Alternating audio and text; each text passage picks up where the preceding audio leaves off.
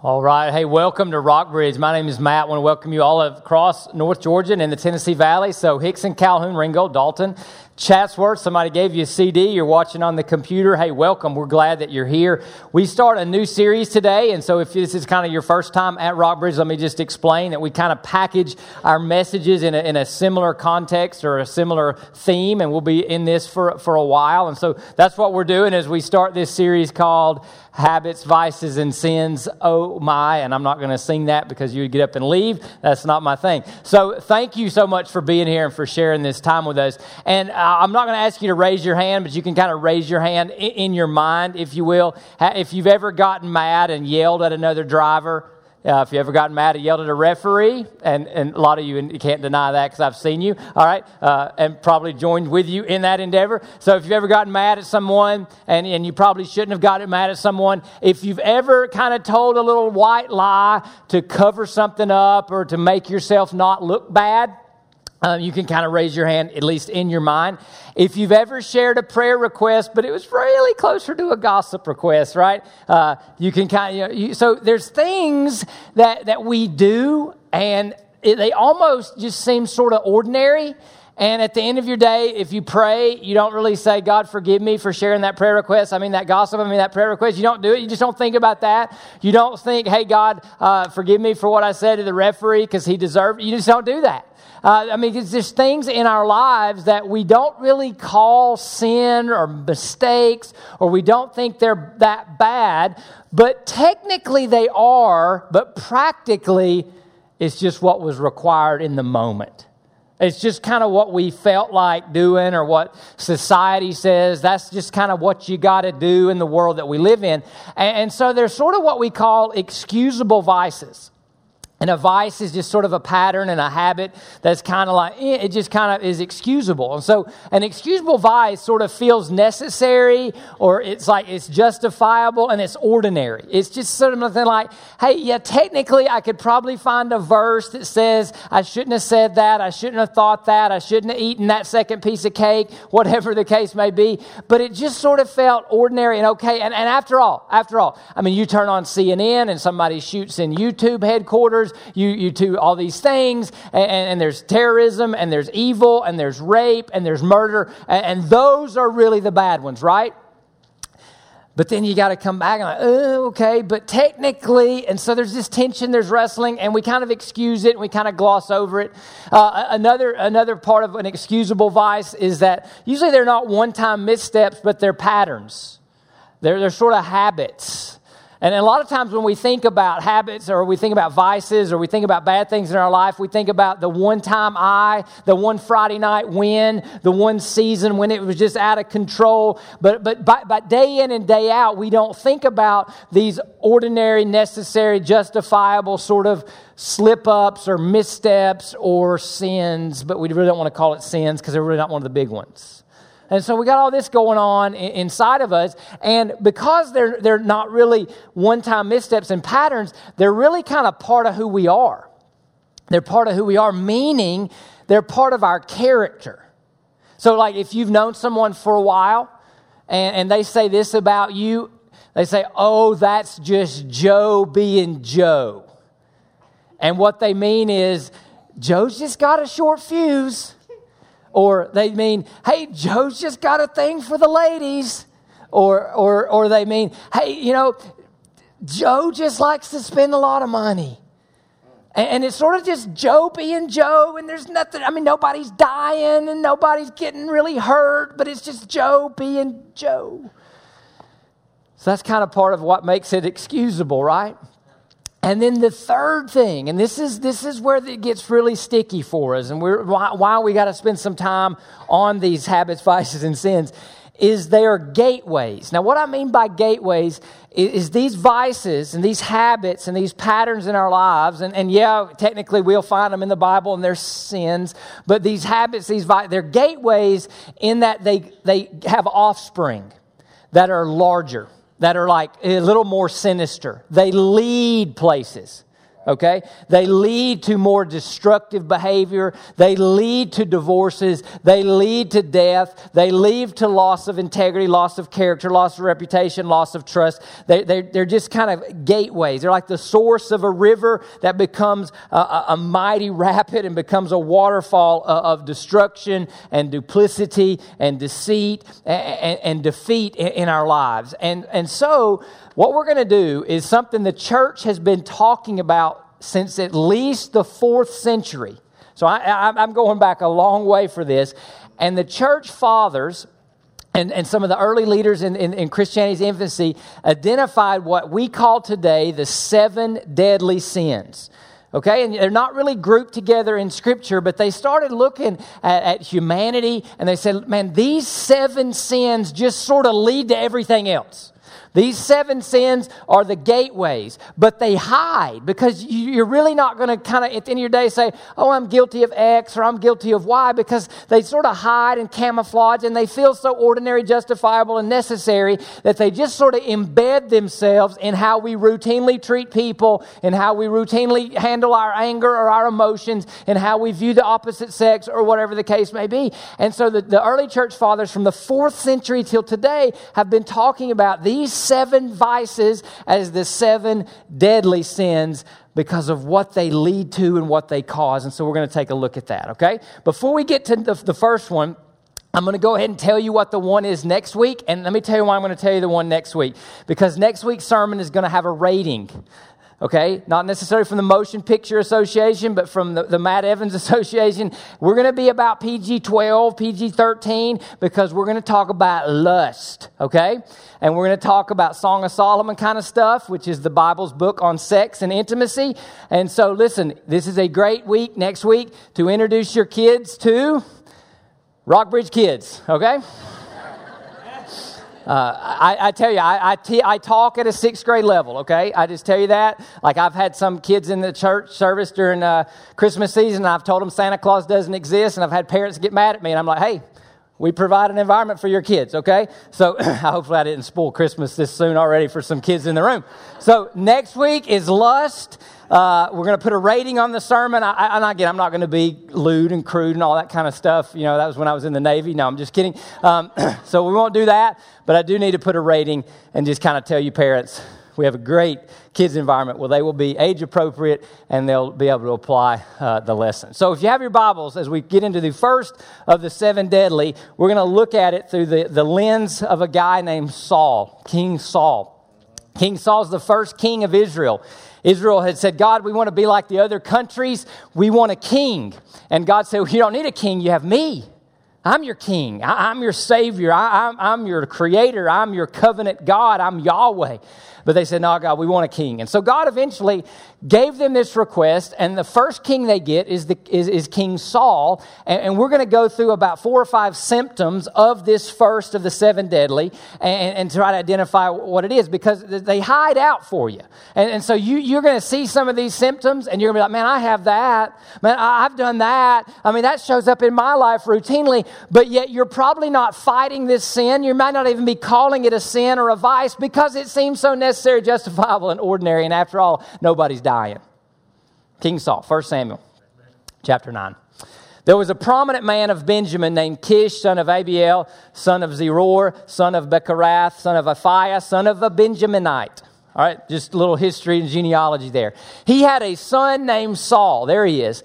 An impressive young man. Some translations will call him a handsome young man. And so the author, the narrator of First Samuel, immediately draws us to what I will call some kind of worldly qualities, like the stuff that you see when you're checking out your groceries at, at, at, the, at the store. You see People Magazine. You see like Men's Fitness. You see like Cosmopolitan. And, and they show you people that our world World views as impressive, and you walk by that and you're like, I, I need to look like that to be somebody. And you walk by that and you're like, man, I feel terrible about myself because of what I just saw or what I just read or the image I just got, because we're very image conscious people. So the narrator just draws our attention to the fact that Saul uh, was a People Magazine guy, that Paul, Saul was impressive looking, okay? And there was no one more impressive than the Israelites, than in, among the Israelites than he. And he's real tall, like he's M B A, right? He stood a head taller than anyone else. And so the narrator just gives us that information, and we're really not sure what that has to do with anything.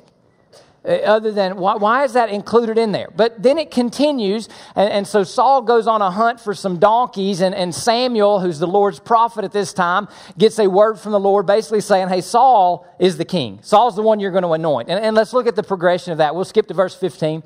Now, the day before Saul's arrival, the Lord had informed Samuel, the prophet, at this time tomorrow, I will send you a man from the land of Benjamin. Anoint him, appoint him, anoint him, put oil on him as the ruler over my people Israel. He's the first king. And so when Samuel saw, Samuel saw Saul, the Lord told him, here is the man I told you about. He will govern my people. He's the first king. So Saul approached Samuel in the city gate and asked, would you please tell me where the seer's house is, or the, or the wise man, or the prophet? Saul, Saul had come looking for Samuel. He says, well, I am the seer, Samuel answered. Go up ahead of me to the high place and eat with me today. When I send you off in the morning, I'll tell you everything that's in your heart. As for the donkeys that wandered away from you there days ago, three days ago, don't worry about them because they've been found. And then he gives, he gives Saul a little question. He says, and who does all Israel desire or want as the king, is the implication, but you and all your father's family? And listen to Saul's response. He gives a very worldly, humanistic response. Hey, Saul, you have been chosen. Saul, you are the one God has appointed for this. You're the one I've picked out. Okay? It, it, and let me put it in our context. Like in the church. The church runs on volunteers. The church runs on its members and its committed people, you know, to teach a Sunday, to teach a Bible study, to teach kids in, in, in, in Rockbridge kids, to lead small groups, to lead hope ministries, all those kinds of things. The church is just fueled by its people and, and, and to, to partner with people. And so we'll, we'll, we'll ask people, hey, would you like to serve the Lord? Would you like to serve through the church? Or would you like to serve in one of our hope partners? And the, the two responses normally are, I'm busy, okay? So we're too busy to do the Lord's work. We'll deal with that on another sermon. Or, who, me? I'm not qualified, which is exactly what Saul says to Samuel. He says, am I not a Benjaminite from the smallest of Israel's tribe? I don't have the resume, Samuel, and isn't my clan the least important of all the clans of the Benjaminite tribe? So the narrator has set us up to see this is all about how people perceive each other. Saul is impressive and he's a, he's a head taller than anybody else, but how Saul sees himself is he's the least important. He's from the smallest tribe of all the clans of the Benjaminite tribes. So why have you said something like this to me? Who, me? God can't use me. God wouldn't pick me. God wouldn't save me. God wouldn't send me. God wouldn't do that because of all. I am the least. I am the least important. And guess what? Most of us here have said something like that. Maybe, maybe you didn't say it to God. Maybe you said it to your boss. Maybe you said it when, when, to your family. Like, hey, I can't help you. I'm not qualified. I've got a past. I'm the least. I'm not the most important. I'm not that impressive. I'm not People Magazine worthy. We've all said it. All right. So, story continues. We'll skip on down to verse twenty-seven. As they were going down to the edge of the city, that Samuel and Saul are getting ready to part ways. Samuel said to Saul, well, stay for a while, and I'll reveal the word of God to you. Now, that's important, because he's like, listen, I know what you think about yourself. I know other people kind of look at you and see People Magazine because you're tall and you're impressive, but I'm going to tell you what God thinks of you. I'm going to tell you what the Word of God says about you, and that's so significant to the meaning of what we're trying to get at here together in our time together today. And then Samuel takes the flask of oil, and he poured it on Saul's head. That's the anointing.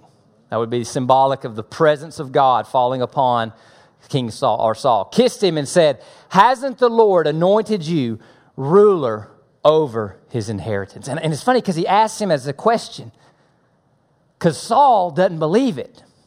And so the first symptom of this, one of these seven deadly sins that we're talking about is this.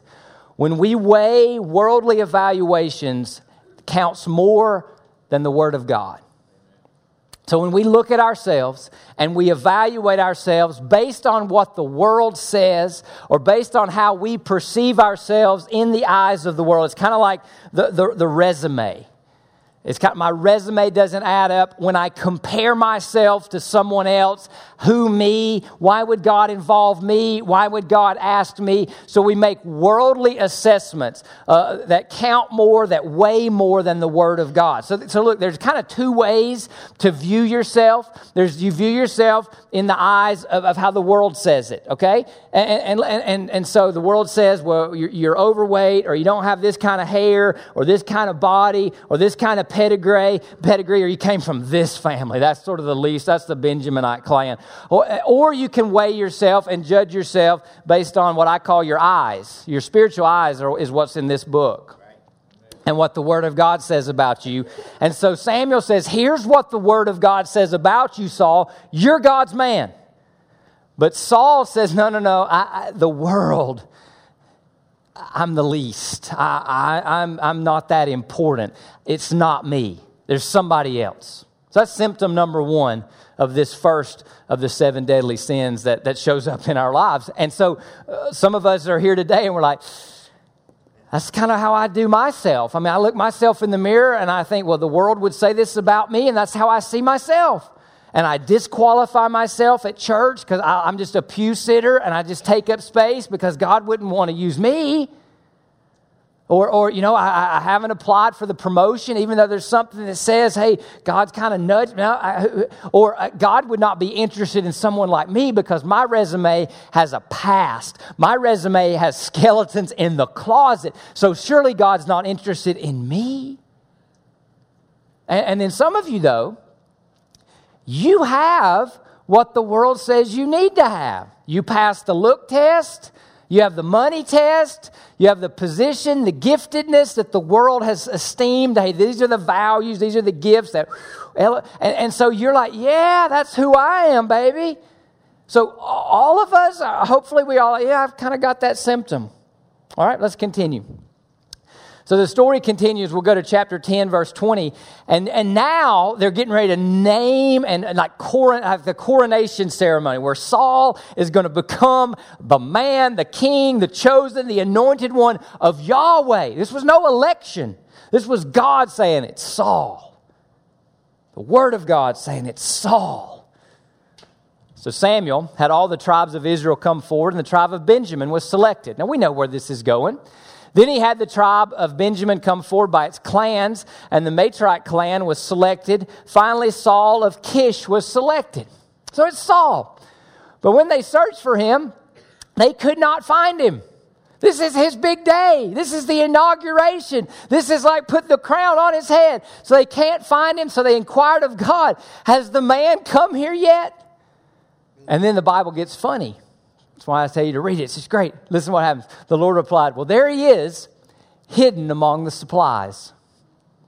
The impressive man of God is hiding because he doesn't want the assignment, because he's the least of the clans and the least important, the smallest, and he doesn't see himself as worthy or able to fulfill this call of God upon his life. So they ran and got him from there. And when he stood among the people, he stood a head taller than anyone else. So he's the biggest, he's the physically most impressive, and he's hiding in fear among the supplies. And so this picture of your future king who's hiding, and he's going to lead you in battle against the Philistines. Israel, don't you like this? And then here's Samuel being humorous. He said to all the people, do you see the one the Lord has chosen? There's no one like him among the entire population. And all the people shouted, long live the king. Kind of funny, you must not have gotten it, okay? The contrast is your king that you asked for, and I told you, God said, I, I told you you didn't need because you have me. Your king's afraid, and he's hiding. Right. Symptom number two of this seven deadly that we're getting to, insecurity.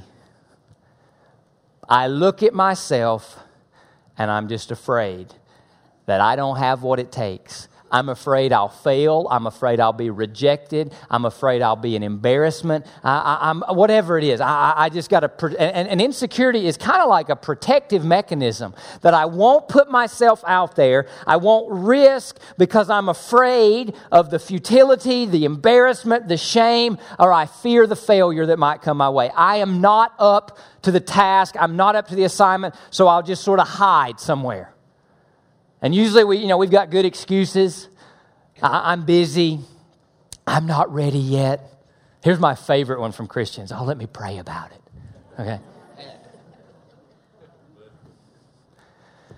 Symptom number two. And again, if we're kind of, we're like at the doctor's office, well, do you have this? And we're all like, yeah, what do I have, doc? He's like, oh, let me keep going. Let me keep asking you some more questions. Glad. First thirteen, chapter thirteen, story continues. All right, so now he's leading the, the the Israelites in battle against their nemesis, the Philistines, and, and they're in a they're in a pickle. They're in a rock, in between a rock and a hard place. So the men of Israel saw that they were in trouble because the troops were in a difficult situation. So they hid in caves and thickets, among rocks and in holes and in cisterns. And some Hebrews even abandoned the, the battle lines. They crossed the Jordan to the land of Gad and Gilead. Saul, however, was at Gilgal, and all his troops were gripped with fear. And he waited seven days for the appointed time that Samuel had set. The prophet said, hey, I'm going to come offer a sacrifice, come pray, come seek the Lord on your behalf, and I'll be there in seven days. So he waited for seven days, but Samuel didn't come to Gilgal, and the troops were deserting him. So Saul said, bring me the burnt offering and the fellowship offerings, and then he offered the burnt offering, which is a no-no because only the priest, only the prophet could offer the authorized sacrifice. Now, let's just talk about it, okay? You've taken matters into your own hands. You've gotten impatient and said, hey, somebody's got to do it. And you call it, we call it in the world, we call it being decisive. We call it being a leader. We call it getting her done, baby.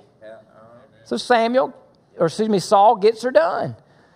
Just as he finished offering the burnt offering, Samuel arrived. So Saul went out to greet him, and Samuel asked, what have you done? And so Saul answered, he said, well, when I saw the troops were deserting me and you didn't come within the appointed days and the Philistines were gathering at Michmash, I thought, the Philistines will now descend upon me at Gilgal, and I haven't sought the Lord's favor, so I forced myself to offer the burnt offering. And Samuel said to Saul, you have been foolish. You have not kept the command the Lord your God gave you. It was at this time that the Lord would have permanently established your reign over Israel. Symptom number three of whatever this sin is or this vice is, lack of submission. We're impatient on the Lord's timing. We're impatient with our boss, because believe me, the Bible says you should submit to your uh, your boss at work. We're impatient with, in our family dynamic. We're impatient in our relationship. And, and so we're going to be decisive. We've got to make something happen. Nobody else is doing anything, so I'll grab the reins. I'll grab the steering wheel. I will take charge. I will fix this. I'm in control. Lack of submission. Lack of submission. And then the story continues, and we'll give you one more symptom. So God had said to attack this place, and he said, I want you to, to wipe it all out. No plunder for this one. I want you to kill the king, kill all the livestock, no plunder. This is an evil people, the Amalekites, that, that they were fighting at the time. So Saul and the troops spared King Agag, spared the king. God said kill, he spared. And the best of the sheep, goats, cattle, and choice animals, so they keep the plunder, as well as the young rams and the best of everything else. They were not willing to destroy them, but they did destroy all the worthless and unwanted things. Then the word of the Lord came to Samuel. It says, I regret I made Saul king. Isn't that crazy that you and I can cause the God of the universe regret? Right. For he has turned away from following me and has not carried out my instructions. So Samuel became angry and cried out to the Lord all night. Early in the morning, Samuel got up to confront Saul, but it was reported to Samuel. Saul went to Carmel, where he set up a monument for himself. The guy who is hidden behind the supplies, the guy who didn't want to accept his assignments, now building statues for himself. Then he turned around and went down to Gilgal, and when Samuel came to him, Saul said, may the Lord bless you. I have carried out the Lord's instructions.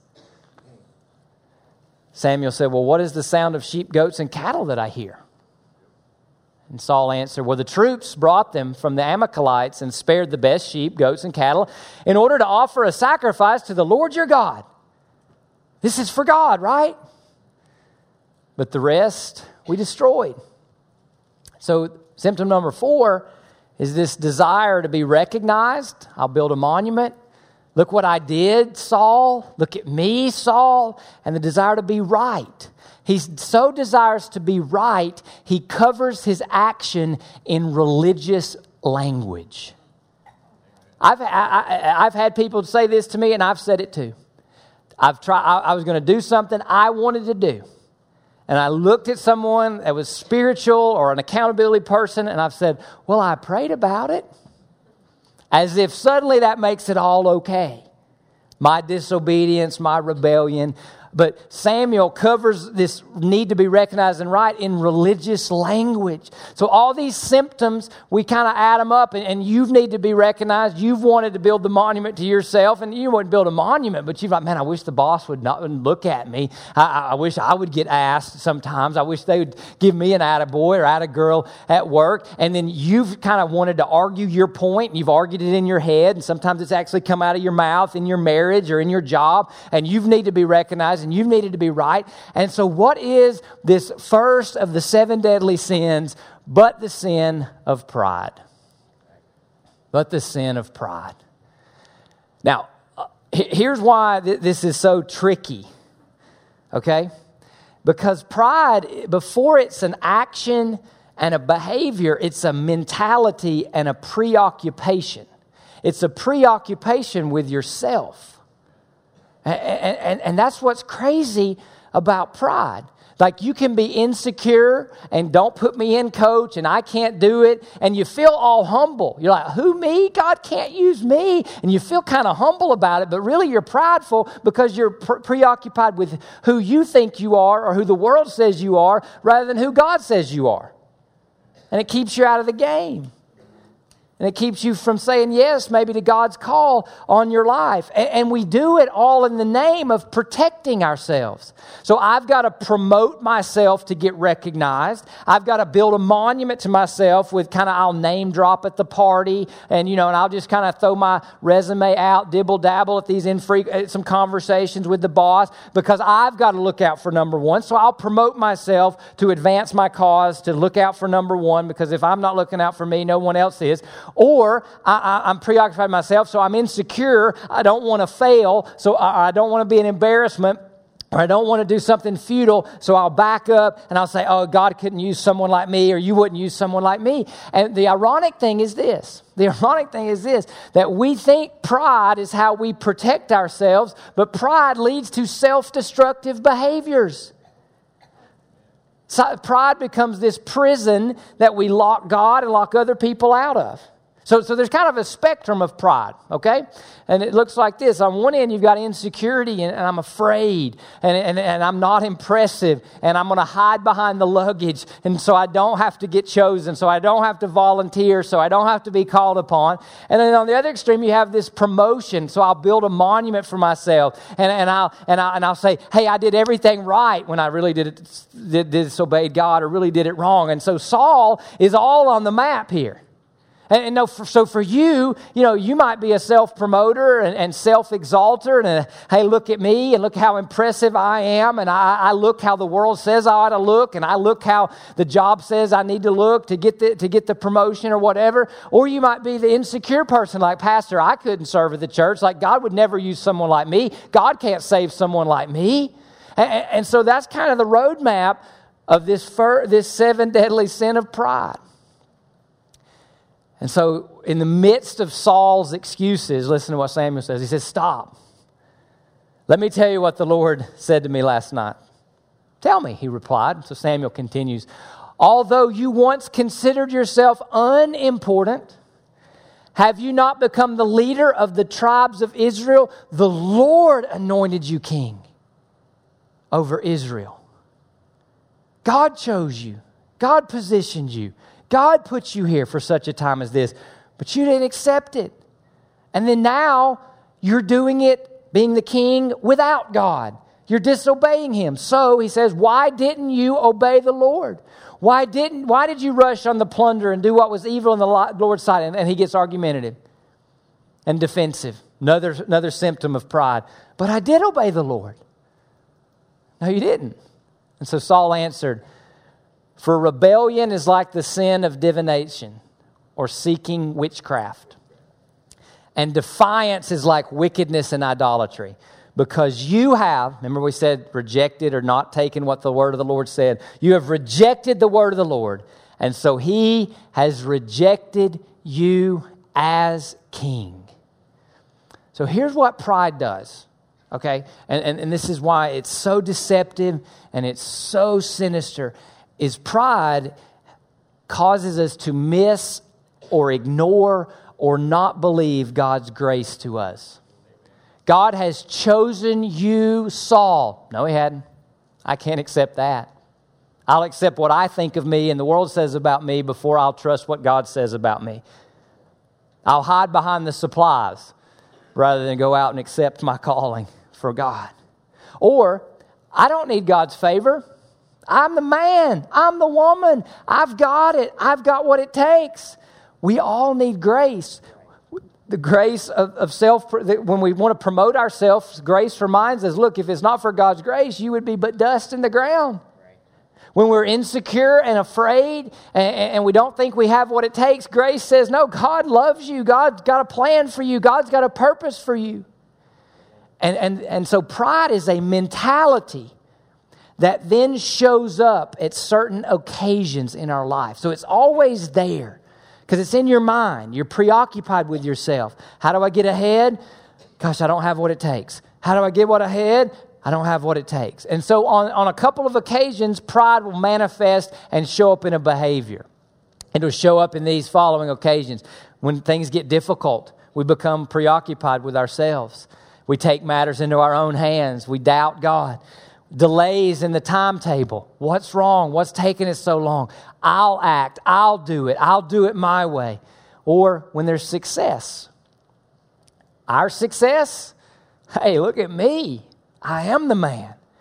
Other people's success. And you start thinking, if you can't, listen, if you can't celebrate someone else's success, especially in your deal, like your business, your job, your team, that's a sign of pride because you're like, I want what they have.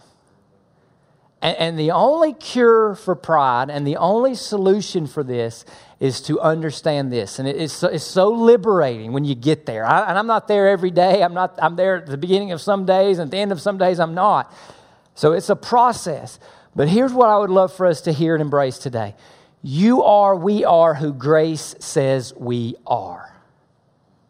You are who grace says you are. Grace is undeserved favor. Grace is the fact that Jesus came, lived the perfect life that we could not live, died for us, died instead of us, and rose again, resurrection, to give us adoption, life, and power in His name. So what does grace say? To the person that thinks they're good, the person that self-promotes, the person that has the worldly Uh, pedigree and is impressive in the world's eyes, grace says you are way more sinful than you dare to admit or want to acknowledge. You can't. To the religious person, your religious person says, hey God, look at me. Look what I've done.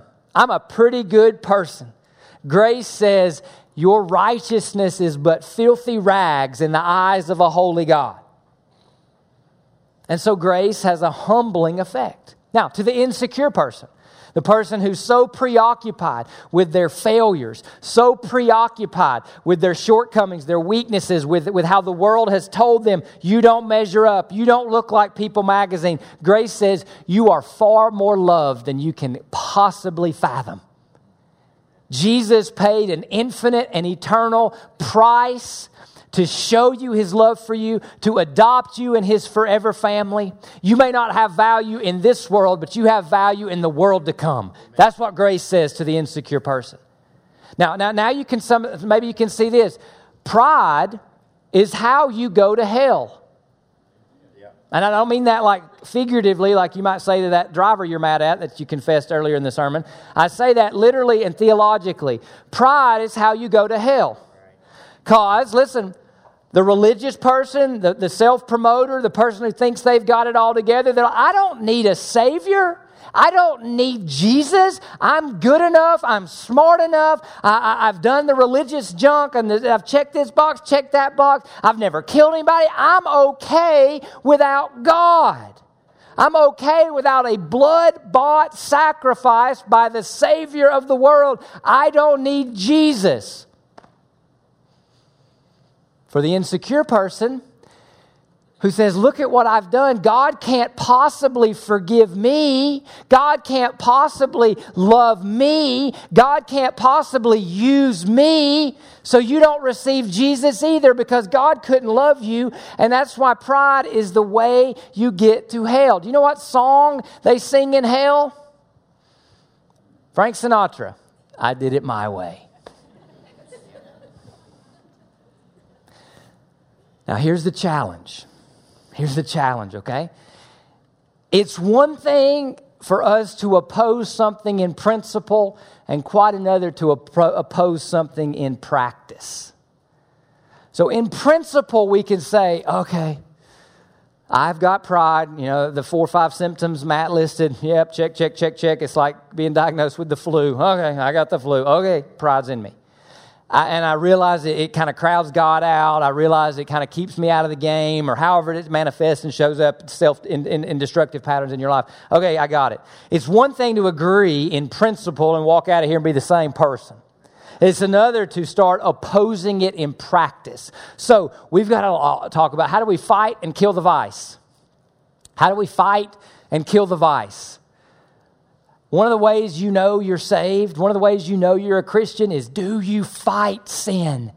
Do you fight the habits and the vices? Do you fight them? Or do you say, oh, they're okay. Nothing really wrong with it.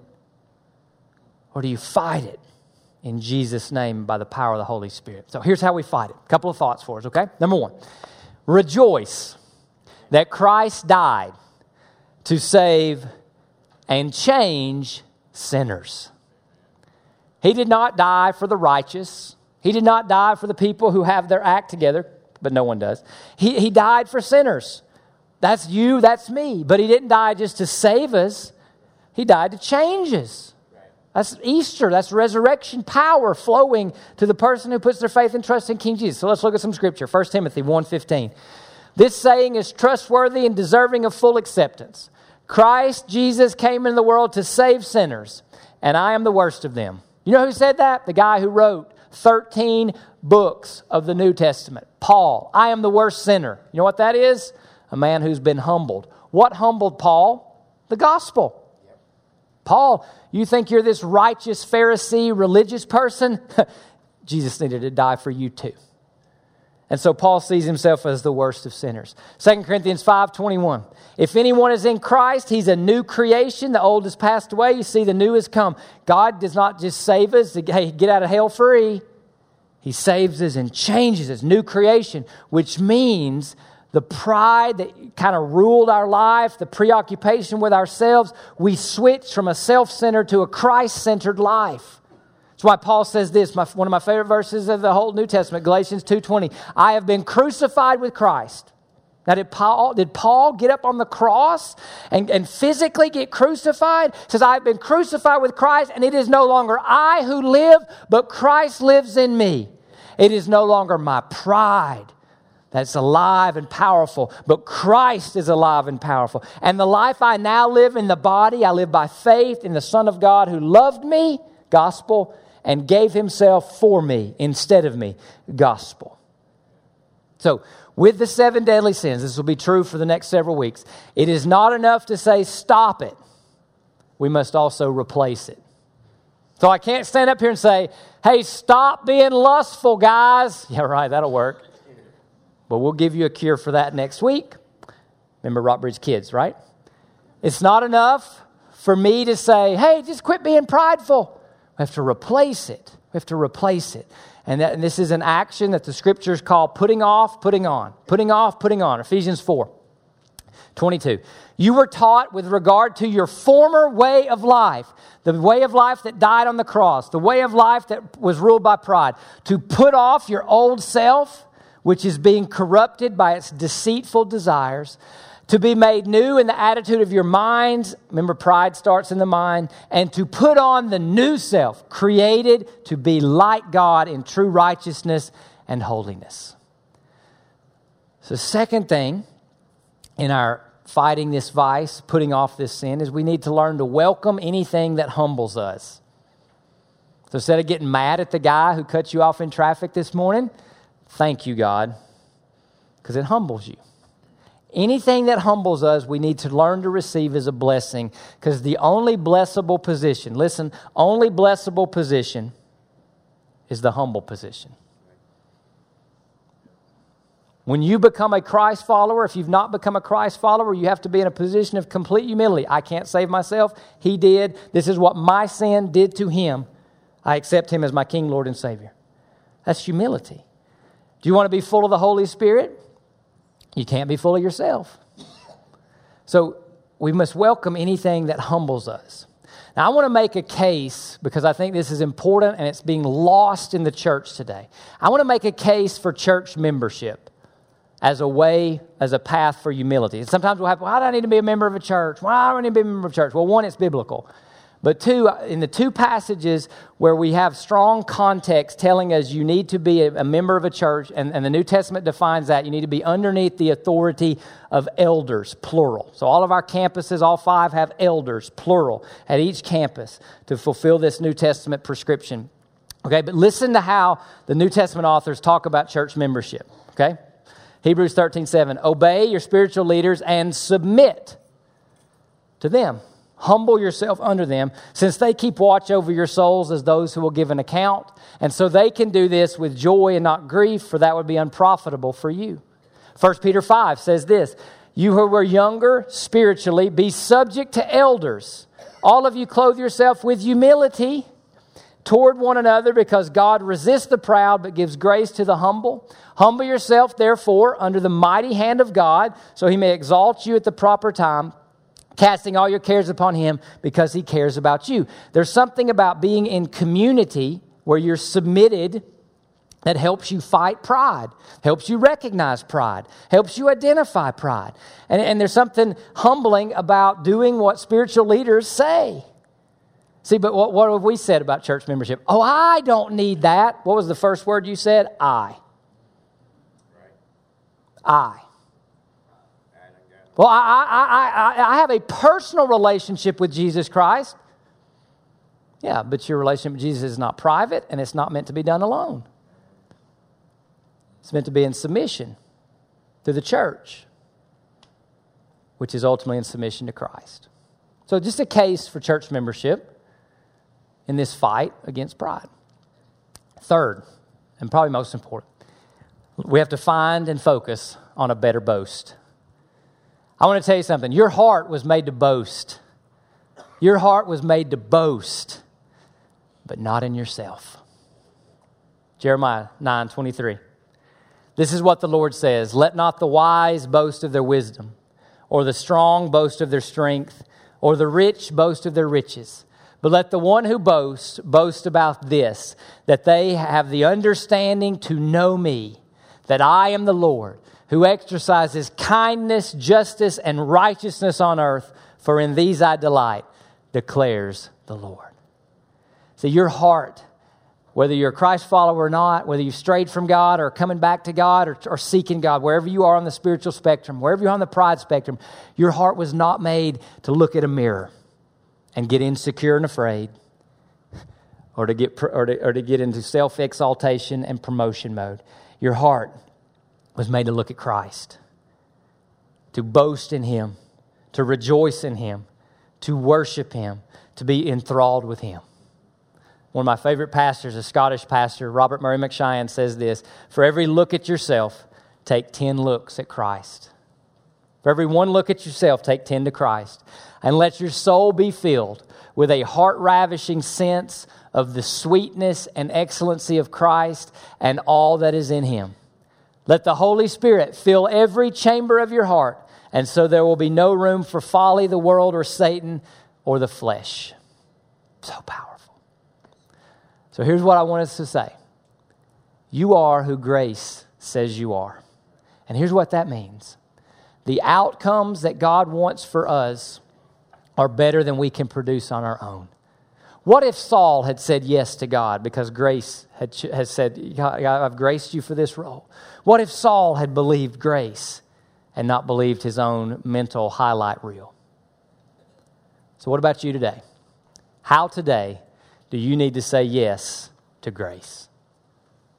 How do you need to say yes to grace? Grace is the fuel for your soul. Jesus is the boast of your heart. Join with me as we pray together. King Jesus, I thank you. I thank you for showing us, God, in love, who our heart was made to stand in awe of, and that's your Son. And when we look at you, Jesus, we're humbled because of our sin and our need for a Savior. But God, we're not belittled. We're not cast aside. We're picked up. We're loved as grace-bought children of the Most High God. God, may we rejoice in you. May we boast in you. God, as we close our service, may we quit looking at ourselves. And may we look to King Jesus, the author and the perfecter of our faith, in whose name we pray, the name of the Father, the Son, and the Holy Spirit. Amen.